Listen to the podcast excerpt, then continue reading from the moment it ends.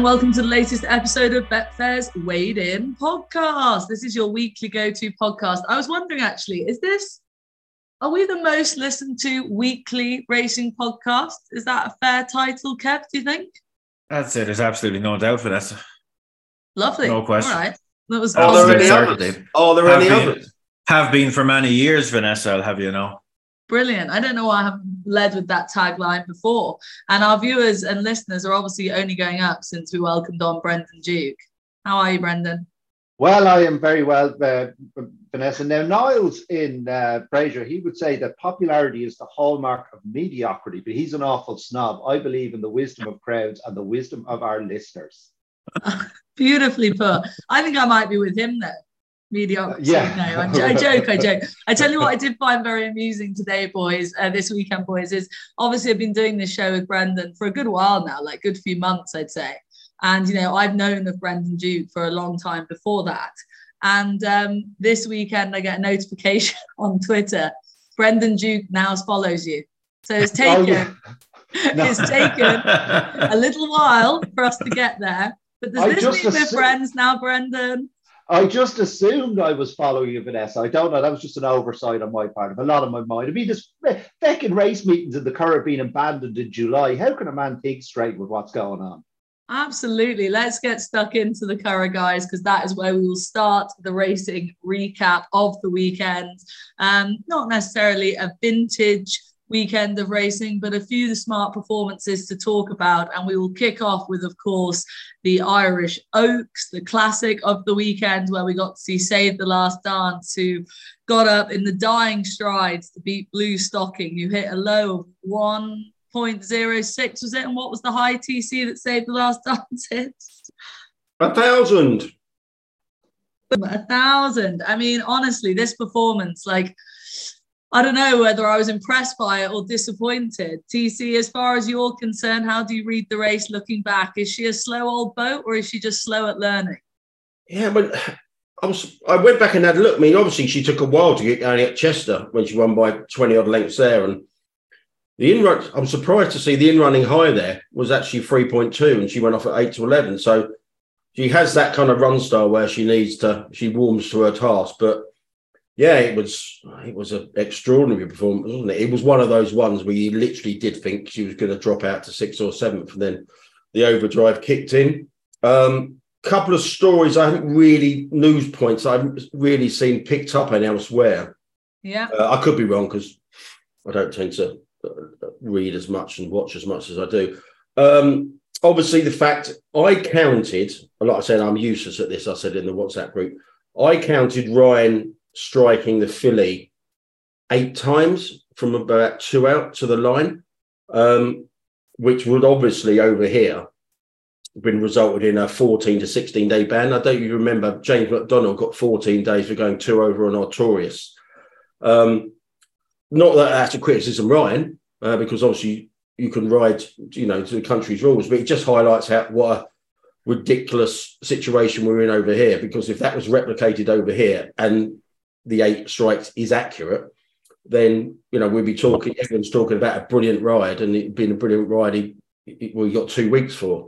And I'm sure in France, Tony, who would have got the guillotine, but we're in Ireland now. The limit's 9, and he rode a beautiful race to stay within the limit. It was 8, wasn't it? I mean, like I'd look. Yeah, the limit's 9 now. I didn't count, but the limit's 9 at home. And I could be one. They revised the penalty structure there recently, so that if basically to make the penalties a bit harsher, nothing like they have in the UK, but basically you need to hit 10 to start getting punished. So. It just illustrated kind of like the difference, you know, what a farcical situation is in over here, because obviously everyone was talking the ride up. I'm not necessarily in that camp that it was a brilliant ride. We'll come on to, I'll let Brendan wax lyrical about Cobden in a moment. But the other one was there much talk about the ride that Warm Heart got? Because obviously Jamie Heffernan was in the news with Adelaide River, and Warm Heart's been ridden very prominently. And I know she was drawn 8 of 8. But was there much talk about, you know, a bit of a lackluster ride that the second favourite got, Warm Heart, because she never got into it and there wasn't a massive deal of urgency?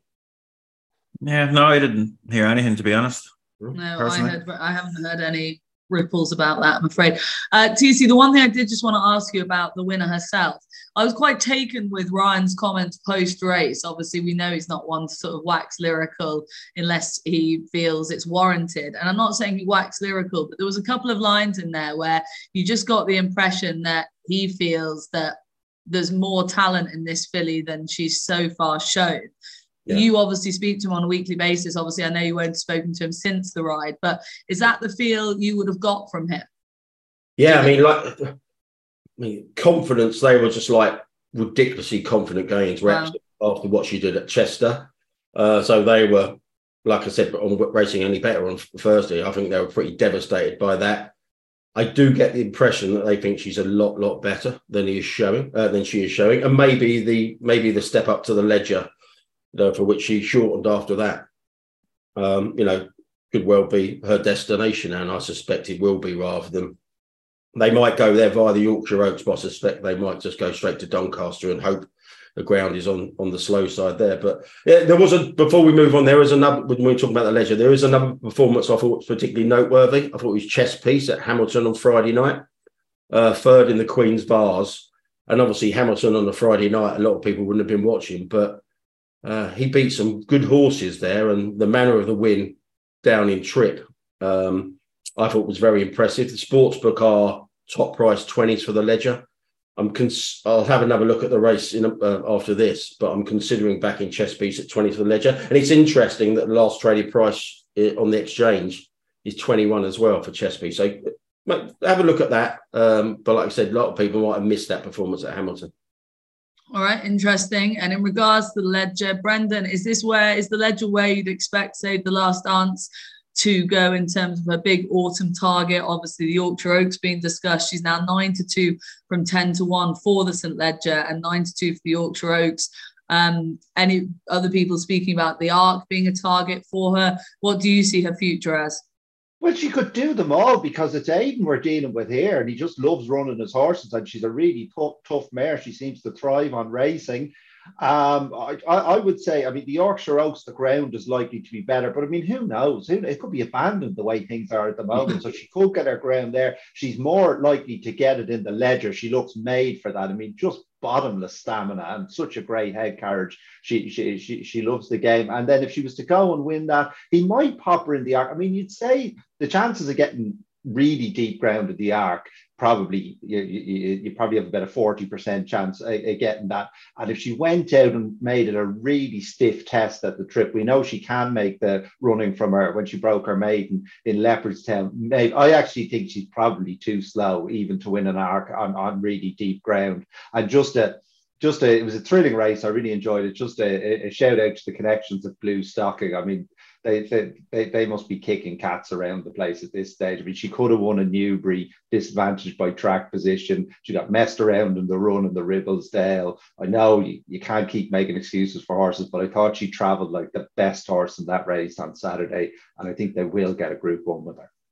Oh, absolutely. I was just about to throw to Kev with the line about Blue Stocking, which Brendan has summed up, but just ultimately, she's been so unlucky this season.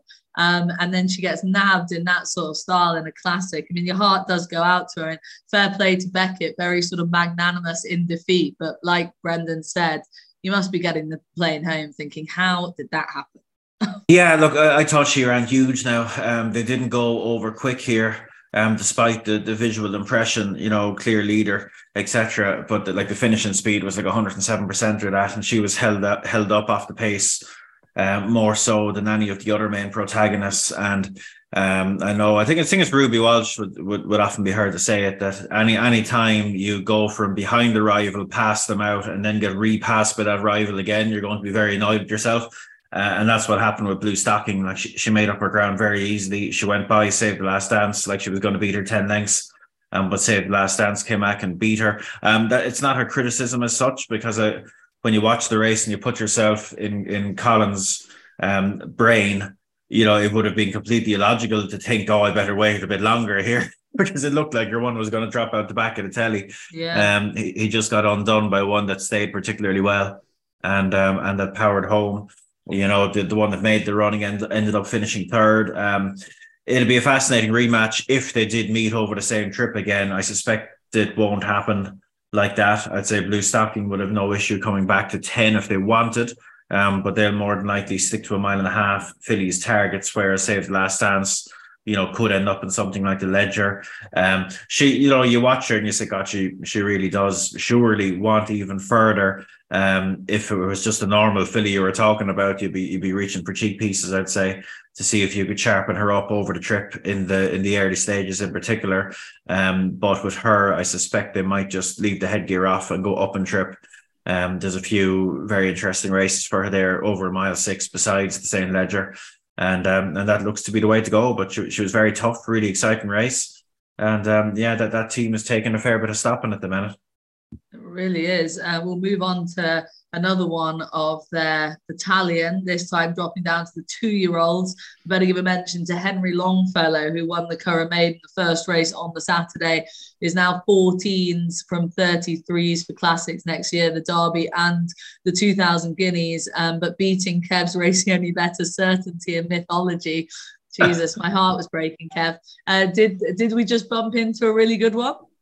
I'd say there's very little question. Yeah. He was very good now. You'd be impressed with him. By Dubawi, first runner out of Minding, who, guys, well, I personally had forgotten just how good Minding was. You know, I knew she was a really good filly, obviously, but you look back in the race record, like, and Jesus Christ, she was some filly. How many Group Ones? It always shocks me how many Group Ones she. Moy Glare Stud Stakes, Filly's Mile, 1,000 Guineas, the Oaks, the Pretty Polly, the Nassau. And then beat the boys in the QE2. That was all as a 2 and 3-year-old. It's fairly mad. Extraordinary. And she's thrown her right one here. Very good. Like he was plenty kind of forward now. Like he took a good enough grip, no cover, but traveled great, picked up well, hands and heels. Ultimately, like won quite easily. Beat a horse with loads of experience that's held in high regard. It was a performance that said, right, you're probably a Group One horse, in fairness to him. So, she'd be excited about him. Be interesting to see where they go. They have, they seem to have a particularly good bunch of 2-year-olds knocking around. So, it'll be interesting to see, like, because, you know, you'd be thinking national stakes clearly after this. But they have the small matter of, Lord, where's his name gone? City of Troy. There's a small matter of him amongst a few others there. So I'd imagine they'll be shooting a couple of them over to the UK and possibly to France to try and keep them apart. But, this post, it's not quite the post-Galileo era, but we're seeing so many other sires coming through there in Ballydoyle that we wouldn't have seen nearly as much variety over the years. And it's been fascinating to watch now. And they've been waiting for a real good Dubawi to come in the gates there. And the wait might be over. This could be it. Yeah. Hell of a cross. Right. Brendan, I feel like you probably want to say a word on Henry Longfellow, do you? I feel like that's right up your street. Oh, yeah. Well, just a paddock observation. He's a bit bigger than your average Dubawi. He's not huge, but that's the nature of Dubawis. Kevin mentioned he was keen in the race. He was keen to post. And the other slight caveat with him is he wouldn't have the smoothest action in the world. And Minding, as well as being a brilliant and outrageous talent, was a ground versatile sort, but she was probably best with a bit of ease in the ground. So that might just be something to be aware of if on faster ground with them. But I think Kevin summed it up right. Yeah, he definitely lifts the knee a little bit more than she did. She just had a smidge of knee action, whereas he definitely has a rounder action, which I'd say is a bit more Dubawi coming out in him. But he wouldn't mind the knees, I'd say. But I wouldn't be upset about it on better ground anyway. Just 2 observations for me very quickly. I watched that race, and I know you were keen on it in the paddock, weren't you? Master of the hunt in third. I came over that race thinking the third might be the best long-term prospect. I thought he shaped really, really well in third. And the other good-looking horse, anyway, I can tell you that. The other aspect is when you're backing anti-post with the O'Brien lot, it just really hit home because obviously after the Coventry River Tiber 2,000 Guineas story comes out, and this comes out. How many other horses? Equally as well bred as he got to churn out after this. And I only say you just got to be a bit careful about the pecking order because, you know, he could keep on rolling these out. I know there were fillies, but on Sunday, in the fillies maiden. She had two newcomers in there. One was Justify out of Clemmy, and the other one, that was the second string, was Galileo out of Teppin. Now, how many other horses has he got to roll out like this? I mean, he could have an exceptional batch of two-year-olds, couldn't he? And I mean, just to throw it out, actually, it was highlighted to me over the weekend, and I went for a dig, and it's really interesting. If you look at two-year-old racing only in Ireland this season in terms of wins, I would say winners, individual winners, Aidan has had 17 in Ireland, and the next best is Donica with 5. Wow. He's been. I know, like he always is, you know, the leading trainer of two-year-olds in Ireland, but at this stage of the season, for him to be smashing it up that much is quite stark. And I'd say it is, you look at the bigger picture, and I'd say that's a reflection of the post-Galileo era as well. And, you know, the influx of No Name Ever probably is a big factor as well in terms of a sharper type of horse in there. But that's pretty stark now, you know, 17 and all the way back to 5 to the second most prolific trainer of two-year-olds. That's something. That's incredible, yeah. TC, let's keep on the Aidan O'Brien fanboy page, unfortunately, just for a fraction longer, because we should mention Emily Dickinson, who obviously won the Curragh Cup over the 1-mile 6 on soft ground. She was being touted as a pretty high-class stayer, well, all season really, by the team. She's now 6-1 from 8 for the Goodwood Cup. My question to you is she a Group 1 stayer, or is she just a substitute for Kyprios until he returns? Possibly both. I think the key, just very quickly, because we've got other things to think about, I think she's probably a Group 1 stayer in deep ground. Now, her record says she's ground versatile, but I think she comes into her own on deep ground. And, you know, a three-length defeat of Ross Carberry was pretty impressive stuff. And she has got Goodwood form on fast ground as well. So it's not unlikely, because the forecast, the long-range forecast for the next 2 weeks or so is pretty bad. I think the key to her in Group 1 company may be soft ground. Yeah, like the Ross Carberry beat her last year, short head, giving her 3 pounds on good ground, but soft ground, I think she's just different gear. I'd love to see her in a Prix de Cadran. I suppose it depends what's happening with Kyprios, if he gets back or not, but God, she'd be some sight in a Prix de Cadran now on soft ground, 2.5 miles at Longchamp. She'd be a fun ride in that, I'd say, and she'd stay all day. Okay, let's switch pace and talk about sprinters. UK sprinters in Ireland. This is becoming just considerably more fun if you live here in the UK watching this pan out. Obviously, we saw Red Strike take the Scurry handicap, and Art Power going again in the Sapphire Stakes, a 4th win at the Curragh and a 5th win over on Irish soil. Red Strike's now 14s for the Stewards Cup, and Art Power's been cut to 8-1 for the Nunthorpe.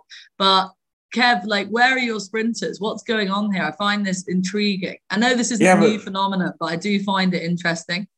No, I've been kind of hammering it for years and years about the record of English trained horses and these premier sprint handicaps in Ireland. And there was only 2 of them here, you know, reverse forecast for Scuppered now, but one of them went and won at least.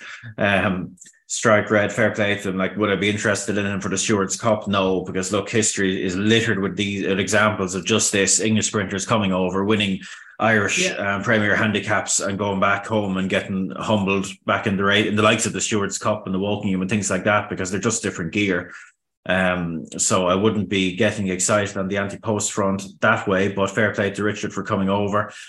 He has won plenty of Premier Sprint handicaps in Ireland over the years. He's tuned into it and he's benefited again. And Art Power, I don't know what they do to him on the boat on the way over, but Jesus, whatever it is, because it's not like the Curragh is a track that should be a specialist track for anyone. It's just a fair, straightforward sprint track. But it's probably a tale of the opposition, or maybe something else. I don't know. But geez, he looks a different class in a race like this. The ground soft is definitely a big help to him, but he's kicked horses rated 108, 110 out of the way by 4 lengths plus. That's a long way in a 5-furlong sprint. So fair play to him. He's really deadly. When, you know, I know he's come up short in Group 1s, etc., but geez, it's a tough horse to beat in this type of race.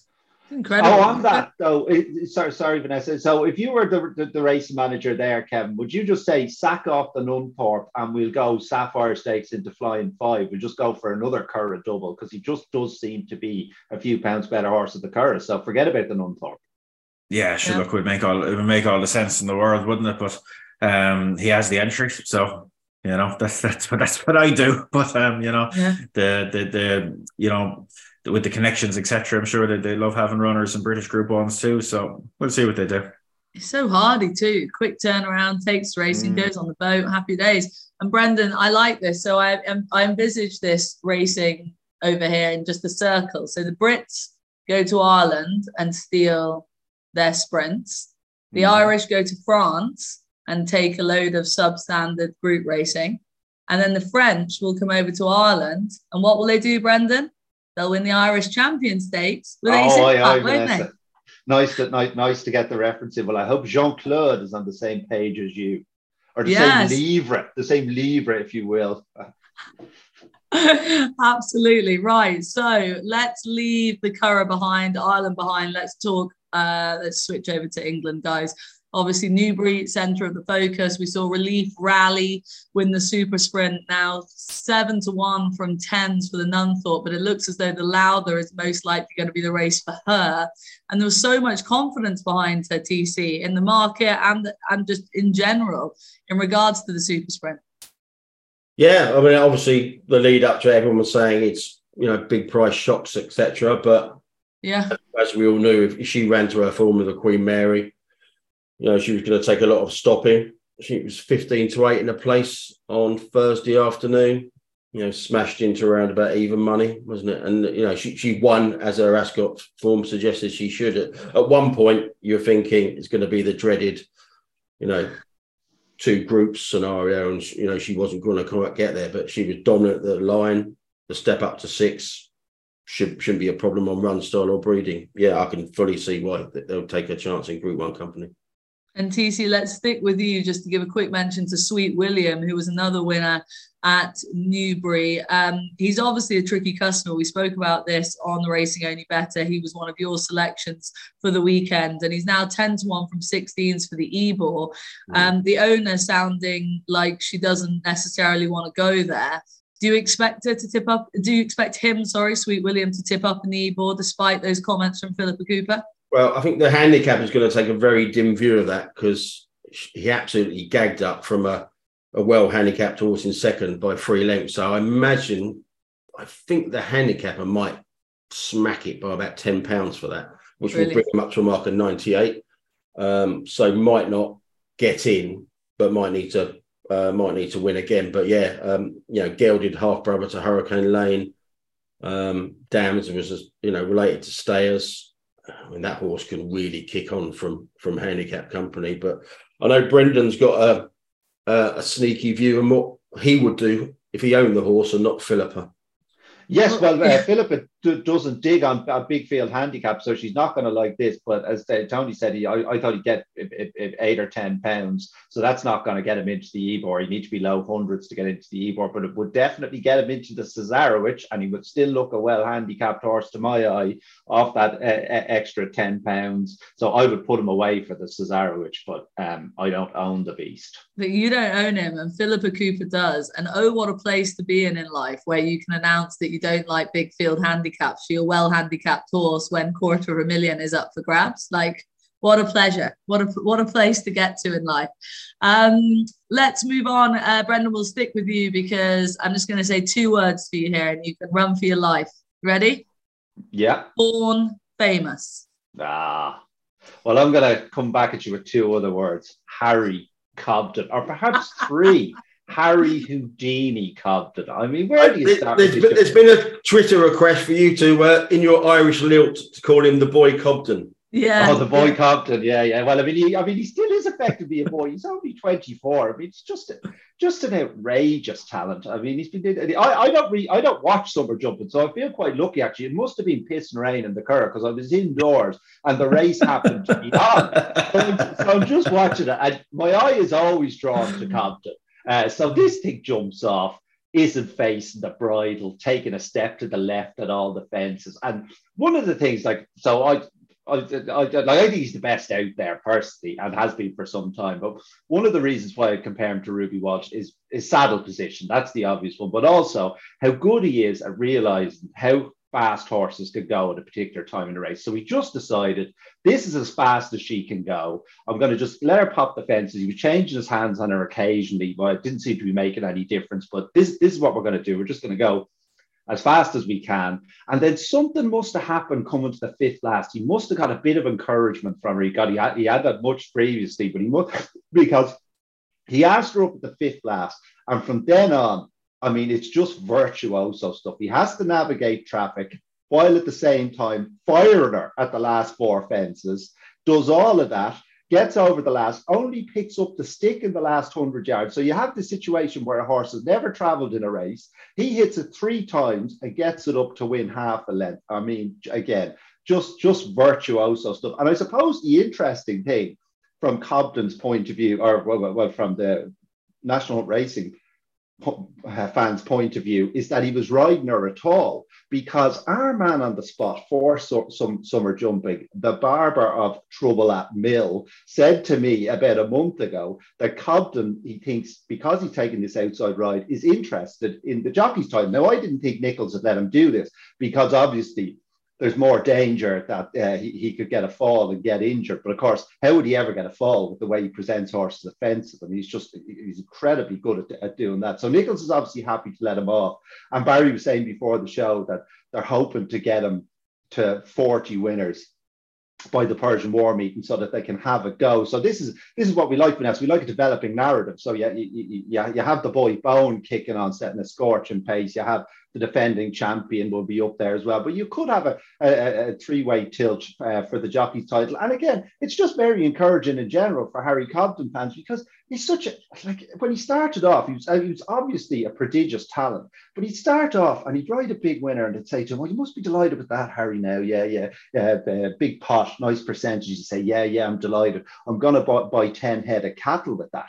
Okay, what are we doing here? I mean, the guy could be one of the greatest national hunt jockeys ever, and he wants to be a ranch hand. But anyway, whatever. Clearly now he has decided that he's going to focus on what is his calling. And while I'm not going to watch summer jump, and I have to draw the line somewhere, I'm looking forward to seeing more and more of his miraculous works over the winter. At what stage do you drop the boy moniker? How old do they have to be?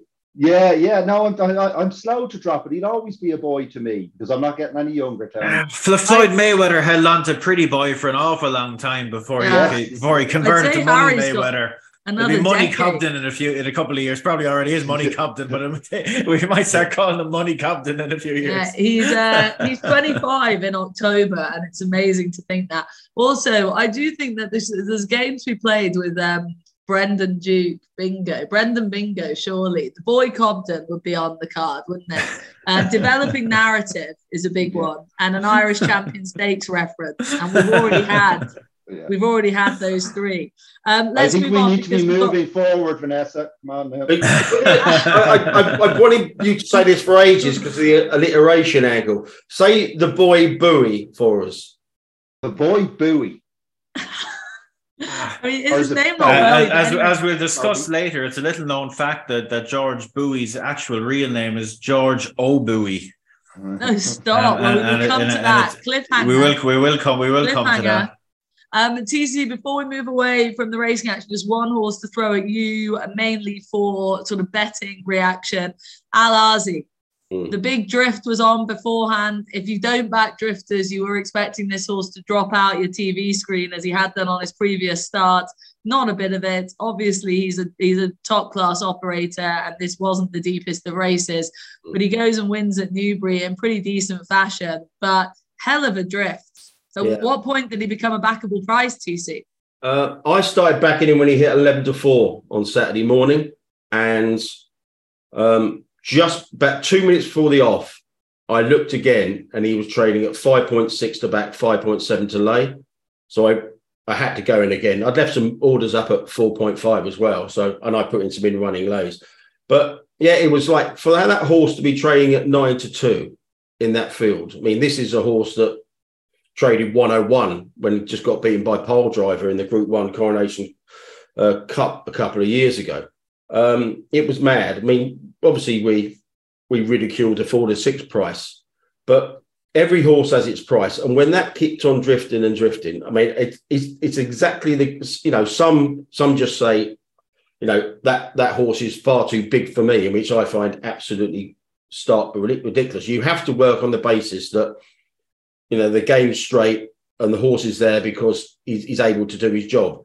And like I said, if you didn't back that horse when it drifted that kind of price, you know, it's because it was too big a price. I just find absolutely ridiculous. And that, you know, it's a theme of mine. If my horse drifts, I'll just keep on backing it because you have to believe they're there to do a job. But what was quite telling is in the last 2 minutes, that horse actually crashed a point on Betfair, and quite often, because it went off around about 4.53 Betfair SP, so it came down to point very, very late, and that's often the most telling part. If you remember when Hurricane Lane went for a massive walk at Newmarket in May, drifted out, you know, was originally put in at even money, drifted to 3 to 1. In the last minute or so, it crashed a point on Betfair and went off at 2 to 1. So that gave me some confidence the horse was going to run a lot better than the striking drift suggested. So basically, I think you've just got to keep faith, because if that horse was 7 to 2 when we did Racing Only Better on Thursday, we'd have all tipped it. I can guarantee you that. And just one more thing about market raising. Fair play to Dan, talking about drifts and horses shortening. Fair play to Dan, because he put up Born Famous when that horse was 10s on Thursday, and obviously got smashed into threes. And it's a good job that horse was ground versatile, because, like I said, I mean, they put 24 mil. It's summer jumping. They had 18 mil of rain. They still put 24 more on during the week. And obviously it ended up soft on the day. I really struggled to get my head around this watering policy in the UK, and why people aren't up in arms about it, and why it isn't really kind of like highlighted in the press, because, you know, summer jumping and a lot of horses come out. You know, and that rain was forecast all week, so I just find it bizarre. But anyway, ending on a positive note. Well done, Barber, for Born Famous at market racing. Yes, and just very, very briefly on that, people should remember, like, when you hear it said, 4 to 6 out to 7 to 2, and you think, well, that's just an incredible. But just remember, the 4 to 6 is just an odds compiler's opinion. Now, I'm not here to slag odds compilers. God knows I did that job and made plenty of ricks in my time. But it is just their opinion, and they do get things wrong. So when the lads were talking about it on the show, they said, well, how can a horse already is £4 clear in the race, but how can a horse who was beaten 25 lengths last time out be odds on? So it was put in too short a price. That's something people should bear in mind, as Tony said, when you're deciding what price horse you should be. Don't worry about what the first price is, because that price has never been subject to market forces. Although he was that price in the anti-post market, funny enough. But yeah, but that, again, that's just someone's opinion. I mean, you know, I mean, I suppose there is some degree of anti-post betting, but it's very light these days, isn't it? Yeah, and I think you probably have to, with regard to the big drifters and that, like, you probably have, I know it's not the easiest thing to model as such, but like, you have to weight it for what connections you're dealing with too. Like, there's a big difference in a violent drifter in a group race for top connections that are, you know, not 65 around Sligo. And like, I think it's, you know, in this case, as the lads have said, like, the horse was just put in way too short. The market started to correct. And because of people's, I suppose, cynicism around drifters, there's probably a snowball effect as well. Mm. And it just keeps going. And like, this was a pretty extreme example, like, but it would be one of the poster boys for drifters can win, because like, there was probably no negative message with the horse. It was just put in too short, market reacted. And then the wider market kind of overreacted to the reaction, if you know, to the correction, I should say. What a game. What a game. Well, again, let's move on to news and views. A little bit short on sort of news topics this week, but courtesy of TC, he has dug out a few talking points. We'll start off with training numbers. The Racing Post was on their front page, wasn't it? Declining training numbers here in the UK. In the last 10 years, we have just over 100 less trainers than we did 10 years ago. This is flat and jumps.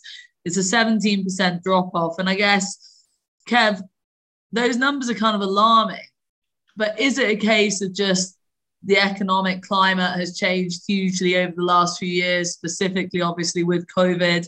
Or do we need to look at this as a bigger issue with how horse racing is viewed in the modern world? Look, I think it probably reflects wider society and the wider economy. Like, I think smaller independent operators are struggling in pretty much every walk of life. Costs of all sorts are going up, and businesses that are larger that benefit from economies of scale are better positioned to survive, and it is a survival thing in many cases. And look, racing has changed a lot in the last, this isn't a short-term thing, like long-term thing. Like, there would have been a lot of hobby trainers for a long time, and that's probably diminishing quite a lot.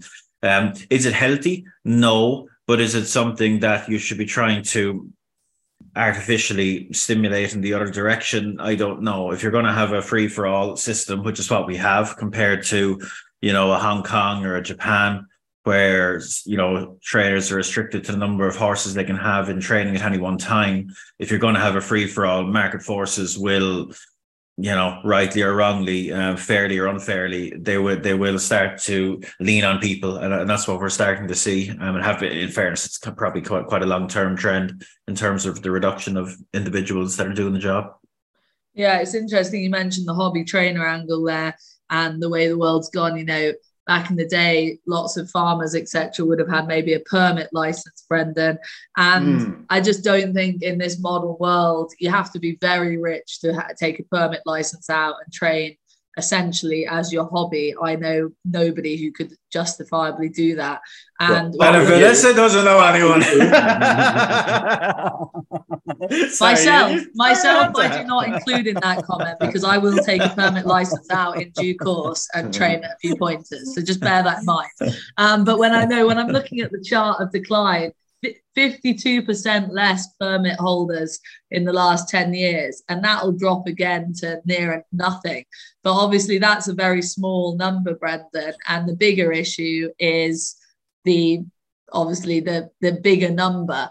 But what do you think? It's a bigger worry for racing as a whole and the sport, or do you think it's more like this sort of issues that Kevin's touched upon there, the way society's changing, and those much smaller trainers with 15 or less runners in a year, let's say, just sort of hanging up their cap?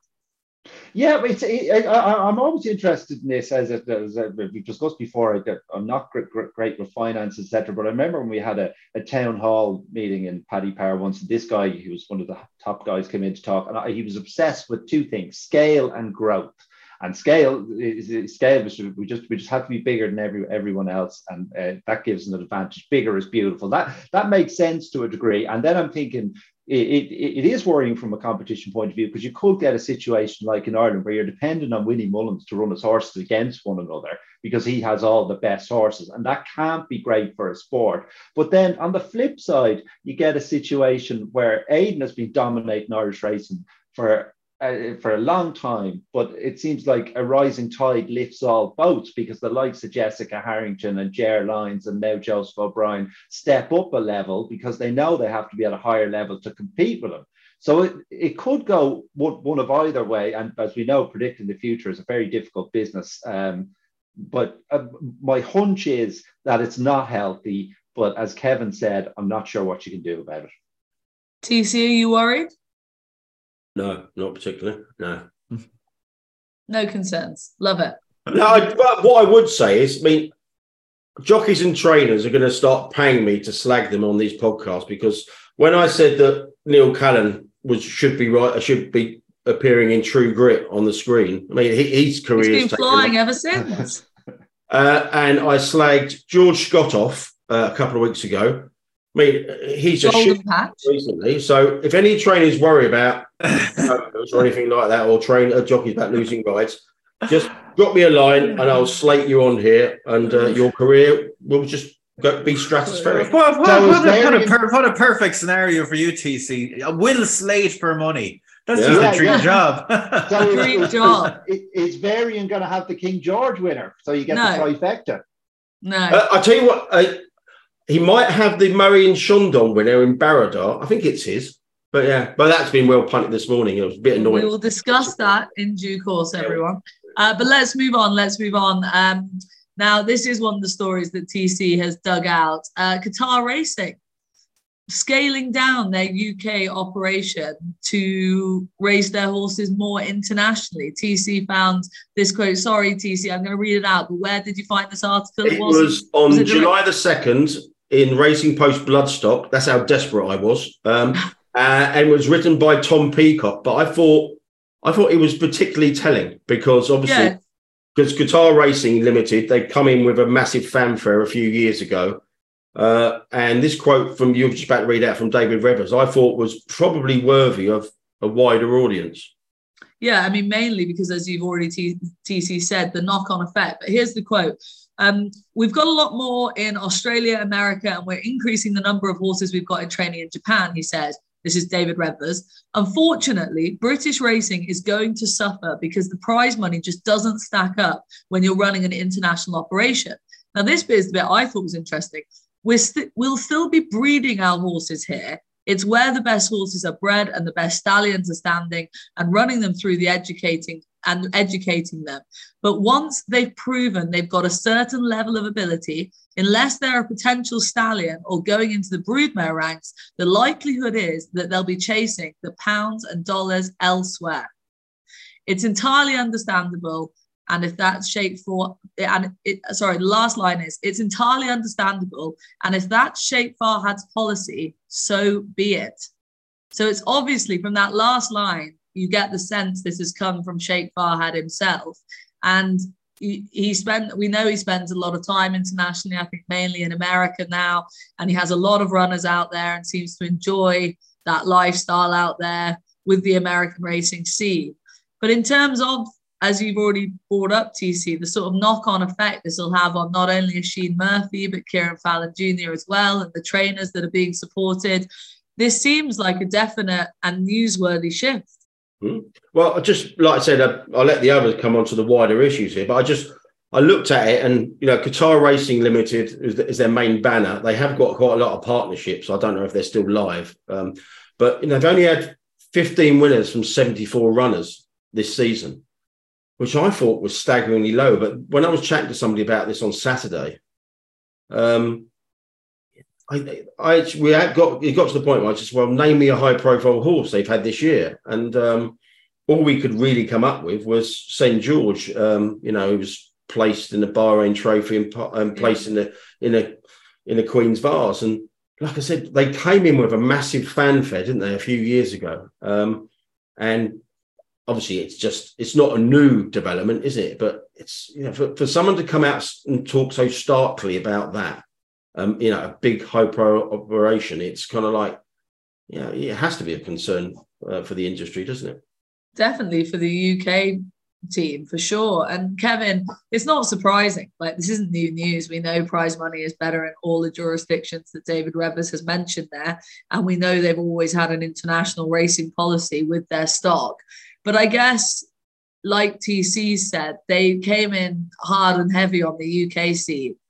And this depletion will be noticed on a wider scale. Yeah, look, it's been happening for quite a while. In fairness, like they haven't been numerically as strong as they once were. You know, they've made that transition from, like, a lot of these operations when they come in, like they go through. It's a process. It's a cycle. They initially start off by buying tried horses in training. You know, they tend to make a bit of a splash early on in terms of success. And then as the years pass, they have broodmares that come through their racing system and go into the broodmare ranks, and they try to start breeding their own. And then they might get a stallion and they try to support the stallion. And, it's a cycle that top operations go through, new operations starting from scratch, we'll say. And Qatar now or Qatar Racing are probably, 10 plus years into that. They've had a few stallions roar in line. Obviously, they got really unlucky with, unfortunately. Kamiko is coming through the system now as well. But look, in terms of what David has said there, like, that is, I suppose, that is the end game. That's always been the concern of what the consequence of British racing's prize money situation is going to be, because, like, and it's been my view for years in that, like, the one thing that we have in Britain and Ireland that isn't going to change is, you know, as close to the perfect environment as you can get for breeding thoroughbreds and developing them in the early stages of their careers. That's not going to change, no matter how financially how financially disadvantaged we are compared to the you know, other racing jurisdictions, and especially the upcoming ones that have blank checkbooks. But holding on to our horses is going to be a major challenge. And the fear long term is that the UK and Ireland, especially the UK, will become feeder nations for the more financially robust jurisdictions. And like, it's already happening. I know, I suppose that the vast majority of the listeners wouldn't be on the scene and have their ear close to that particular part of the game. But like in maidens in Ireland, like auction maidens, like anything that finishes in the first five that's owned by connections that will sell, you know, the phone is ringing straight after the race. And like, there's unbelievable money being paid for horses that are not just winning maidens, finishing second and third, and they're being sold. Like you're talking $500,000 for a maiden winner that might have been a 30 grand yearling. You know, you can see why so many trainers in Ireland that would have been very well known as national hunt trainers are now essentially converted to majority flat trainers. You know, the likes of Noel Mead's a great example, who's had some lovely maiden winners lately that have been traded. And this is the way the game is going. And look, from an economic point of view, the game will go on. It'll be financially beneficial for that. That's what will keep trainers going on the flat, to a lesser extent the jumps. But the racing product is what will suffer, because generally when they do get sold, they do leave. They do leave the country. Some are Watman Racing now, who are making a big splash. They're leaving the horses where they are in the main so far, which is great. But you would be fearful, because these, like, how do you fix this problem? You know, you need a couple of $100 million to appear out of fresh air to compete with Australia, America, the Middle East, and that's just not going to happen. You know, traditionally, we depend and lean on the prestige, and you know, the royal family would be, the Queen would have been a big factor. I know, especially Irish people might struggle to appreciate that. I did for a long time, but when you spend time going to Royal Ascot and you see, you know, the impact that the Queen would have, you know, a lot of these Middle Eastern royal families, you know, they will invest huge money and have invested huge money into British racing. And the real attraction is access. You get a really good horse, you might be up there in the royal box, you might be getting presented a prize by the Queen. And these are huge kickers, huge attractions. And the Queen is obviously dead now. Will that continue on? Time will tell. But you would be concerned. I think it's a very wide conversation, but you would be pretty concerned about British racing and its place in the international racing pantheon, because financially they just can't compete. They just can't. And there's no part of that statement, of that quote TC pulled out, that you could possibly argue with. I mean, you can't. You just, what can you say about it? I mean, it makes complete sense, I suppose. It's just a disappointing read.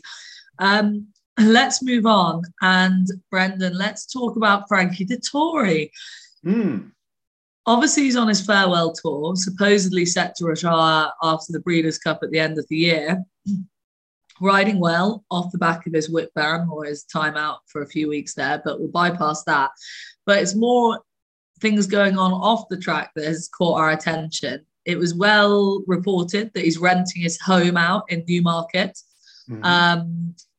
Set for a move, I believe, to nearer London, I think was the quote, and obviously downscaling. Now, look, his house is huge, so you can totally understand that.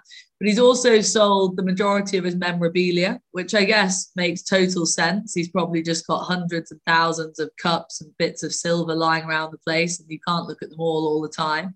But on top of that, the news came out a couple of weeks ago that he sacked his longtime agent, Pete Burrell, who might... You know, it's well known my dad was the producer on the Dettori film, and you know, Dad was always sort of expressing his, you know, the relationship between Dettori and Burrell was tight as you like, essentially, and Dad was always kind of not amazed by it, but just in awe of it, I guess, that he had this such close relationship with Pete Burrell, who'd been his agent for literally decades, and yeah, they were very, very close. So the news of that sacking is pretty alarming, and especially was it a sacking? Just to confirm, Vanessa, like I read something that kind of, you know, said the usual mutual parting. I think that is probably the word that's been bandied around, but he's staying with the wider agency, I believe, that look after. So Burrell worked for, I can't remember his name now, but I think Dettori's staying with that guy, but has cut Burrell out, basically. Yeah, but the original piece, we should name check him. Jack Keane broke it in the Sun, I think, about 12 days ago. And it read like it was news to Burrell when this came through. I think we never know the ins and outs of the situation, but yeah, well, I just want to name Jack there because he did break. Yeah, fair enough. And you're right. I shouldn't just casually call it a sacking, but it didn't read like it was maybe something that Pete necessarily wanted to happen. But all in all, Brendan, what I'm trying to get to is a lot of upheaval in Dettori's world right now. Is this just because he's retiring and he's planning for the future, or does it read a little bit more suspect than that to you? Well, it didn't, I have to say. The only thing I'd have to ask you about, everything else makes sense to me, is the Burrell situation. So you know the way Frankie was on A Question of Sport and what have you, and I know Burrell looks after Billy Loughlin. Would he be able to look after Frankie in, say, you know, the wider sporting world and maybe more lifestyle media, or would he just say there's someone who can do a better job for you here? Could that happen?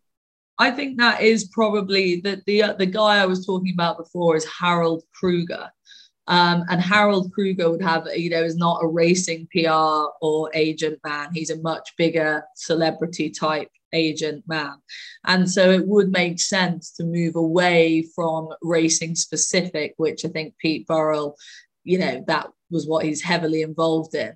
I think that would make sense, but it's just, I suppose it's the timing of it. Maybe middle of the season, you know, it makes sense at the end of the season to say thanks Pete Burrell for everything in my riding career, but we're moving on to I don't know.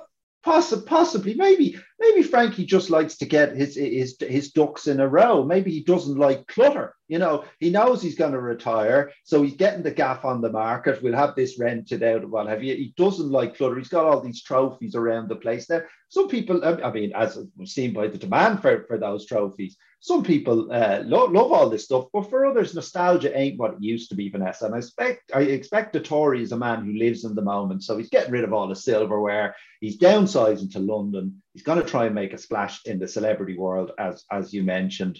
I don't think it's anything more serious than that, is my theory. All right, there we go. Am I just stirring the pot, TC? No, I've long thought about it, and I just thought, I've mentioned this on Twitter. I mean, I didn't go overboard there either, but I just thought it was the way this has played out, you know, about, you know, getting the Racing Post to publicise the online auctions and things like that. And I do know there's a charity angle, because one of the articles said that some of the proceeds are going to go to DEFRA, Barney Curley's old charity. Correct, yeah. Things like that. But the way it's been played out, I mean, to me, and I'm not suggesting this for a moment, to me, and I know for a fact that it isn't the case, but the way it all panned out, anybody else doing that in the same situation, I'd say he's skinned. I really would say that. I mean, I know it's his farewell tour and stuff like that. And obviously, if he was skinned, he could carry on riding for the next 2 or 3 years and accumulate a vast amount of more wealth. But I just thought the way it's played out in the media and the manner it's done, and, you know, the departure with Burrell, it just seems very odd to me. It just seems too public, if that's the right phrase. I'm sure there's nothing to it, but I just thought, no, everyone seems to be going along with it and, you know, publicising what he's doing next and the like, and not really asking questions about, you know, why he is retiring, etc. But yeah, I just thought it was worth raising.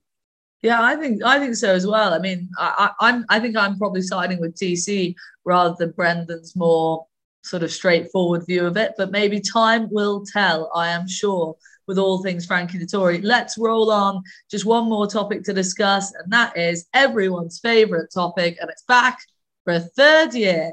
Here we go. This is it. The Racing League is set to return.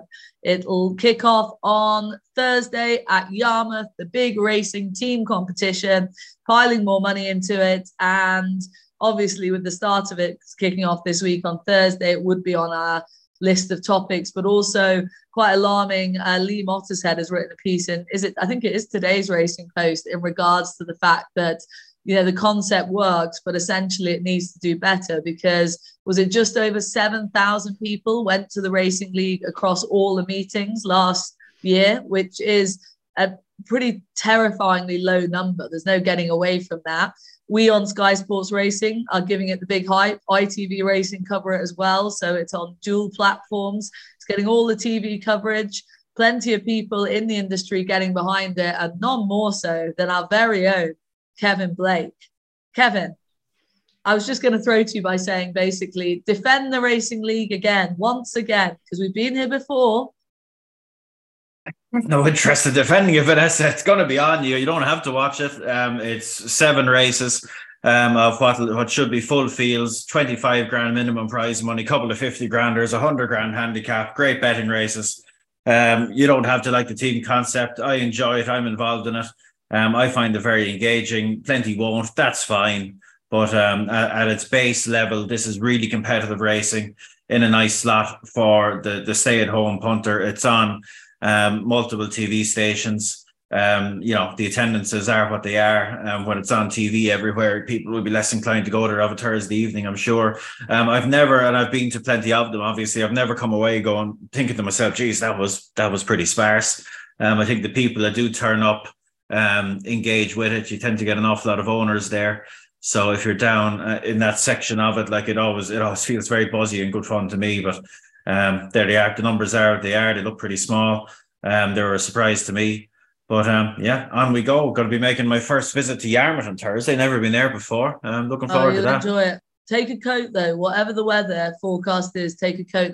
It's a long way. Jeez, I'm nearly in feckin' Belgium by the time you get to Yarmouth. Jesus. The first time I went to Yarmouth, I didn't realise you could drive that far east and not be in France. Like, I just had no concept of that. I was expecting... Yeah, look, and Vanessa, I know you're a big fan of Team Ireland. I think this might be the strongest team that Team Ireland has ever had, which it clearly needed, given it's been absolutely horrific for the last couple of years. But we've got some big recruits. We've got some big signings. We have one Giorgio Bowie mentioned earlier, well known for his Irish roots. He's on the team. He's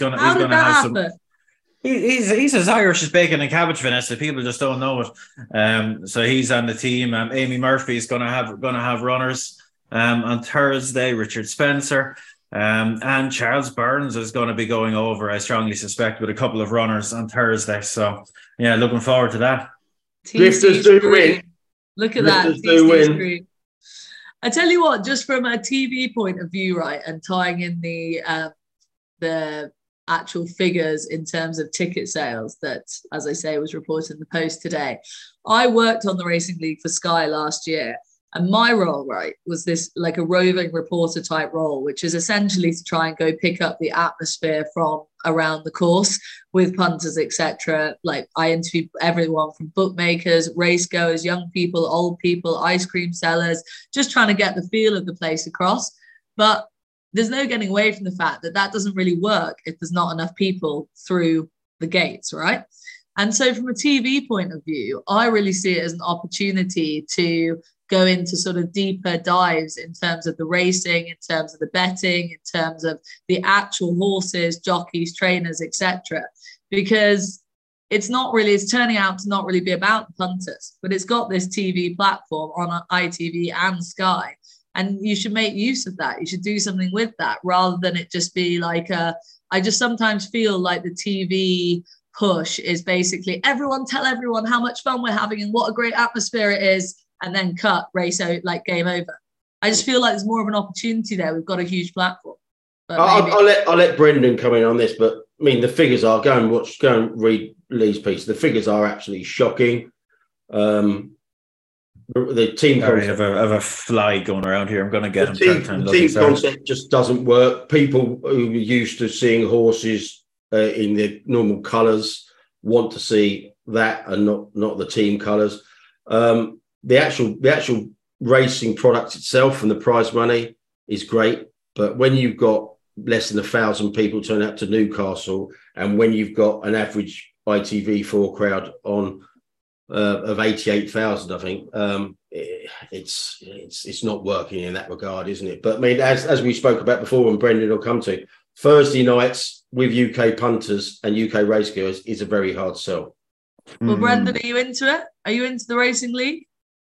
No, not particularly. I don't watch it, but I would just say in terms of what Lee's piece, well, he was saying that he was talking about a guy who said, oh, we're going to engage the fans, and he criticised about that. But it has always seemed to me like a made-for-TV product. I was never relying on people to show up.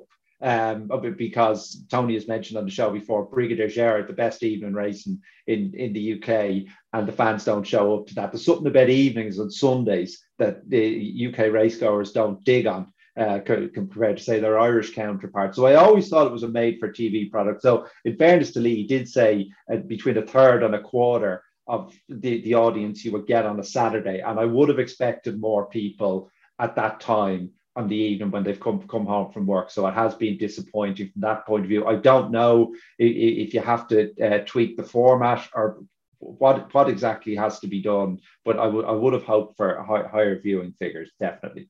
Yeah, I have to, just from an ups and bolts point of view, I think they've made some good changes to the racing programme. They've brought in some lower band handicaps, which I think is a good thing to do, like 80, not to 85s for 25 grand. Like, you know, I think they're going to be fiercely competitive. Because you know, you don't get to run for that type of money generally with a horse rated 70 potentially. So I think they will be, if you can tolerate the colours, which I don't really get that myself. You know, ultimately you might be used to seeing a horse in a certain set of colours, but in a race you look at the race card, you see what colours they're wearing, and that's it. That's the one you're following. But look, I think it's going to be nobody's going to watch or come through the gates more because there's a 0 to 85 instead of a 0 to 90 or 0 to. Well, 90. Yeah, but I'm not talking like. But to me, I'd be like Brendan. I think crowd numbers is the wrong measure to look at this with. You know, I think it's a TV product, betting product. If people turn up, fantastic. You know, that's the point I'm trying to make. It is a TV product and a betting product, but I just feel like there could be more done with that essentially. One thing I do know for sure is that Brendan would be a big fan of the racing league if the boy Cobden was riding in it. That would change your mind altogether, wouldn't it? That would sway you. Possibly. I am enthralled to the young fellas, no doubt about that. You'd definitely be tuning in on a Thursday night. Anyway, look, guys, that about wraps up the show. Thank you to your contributions, as always, boys and viewers, listeners out there. Thanks for joining us. Join us again on Thursday, where we will be recording Racing Only Better ahead of the weekend. The King George meeting at Ascot, of course, the big race to look forward to, so we'll have loads to get stuck into. But for now, have a good week. That was Weighed In.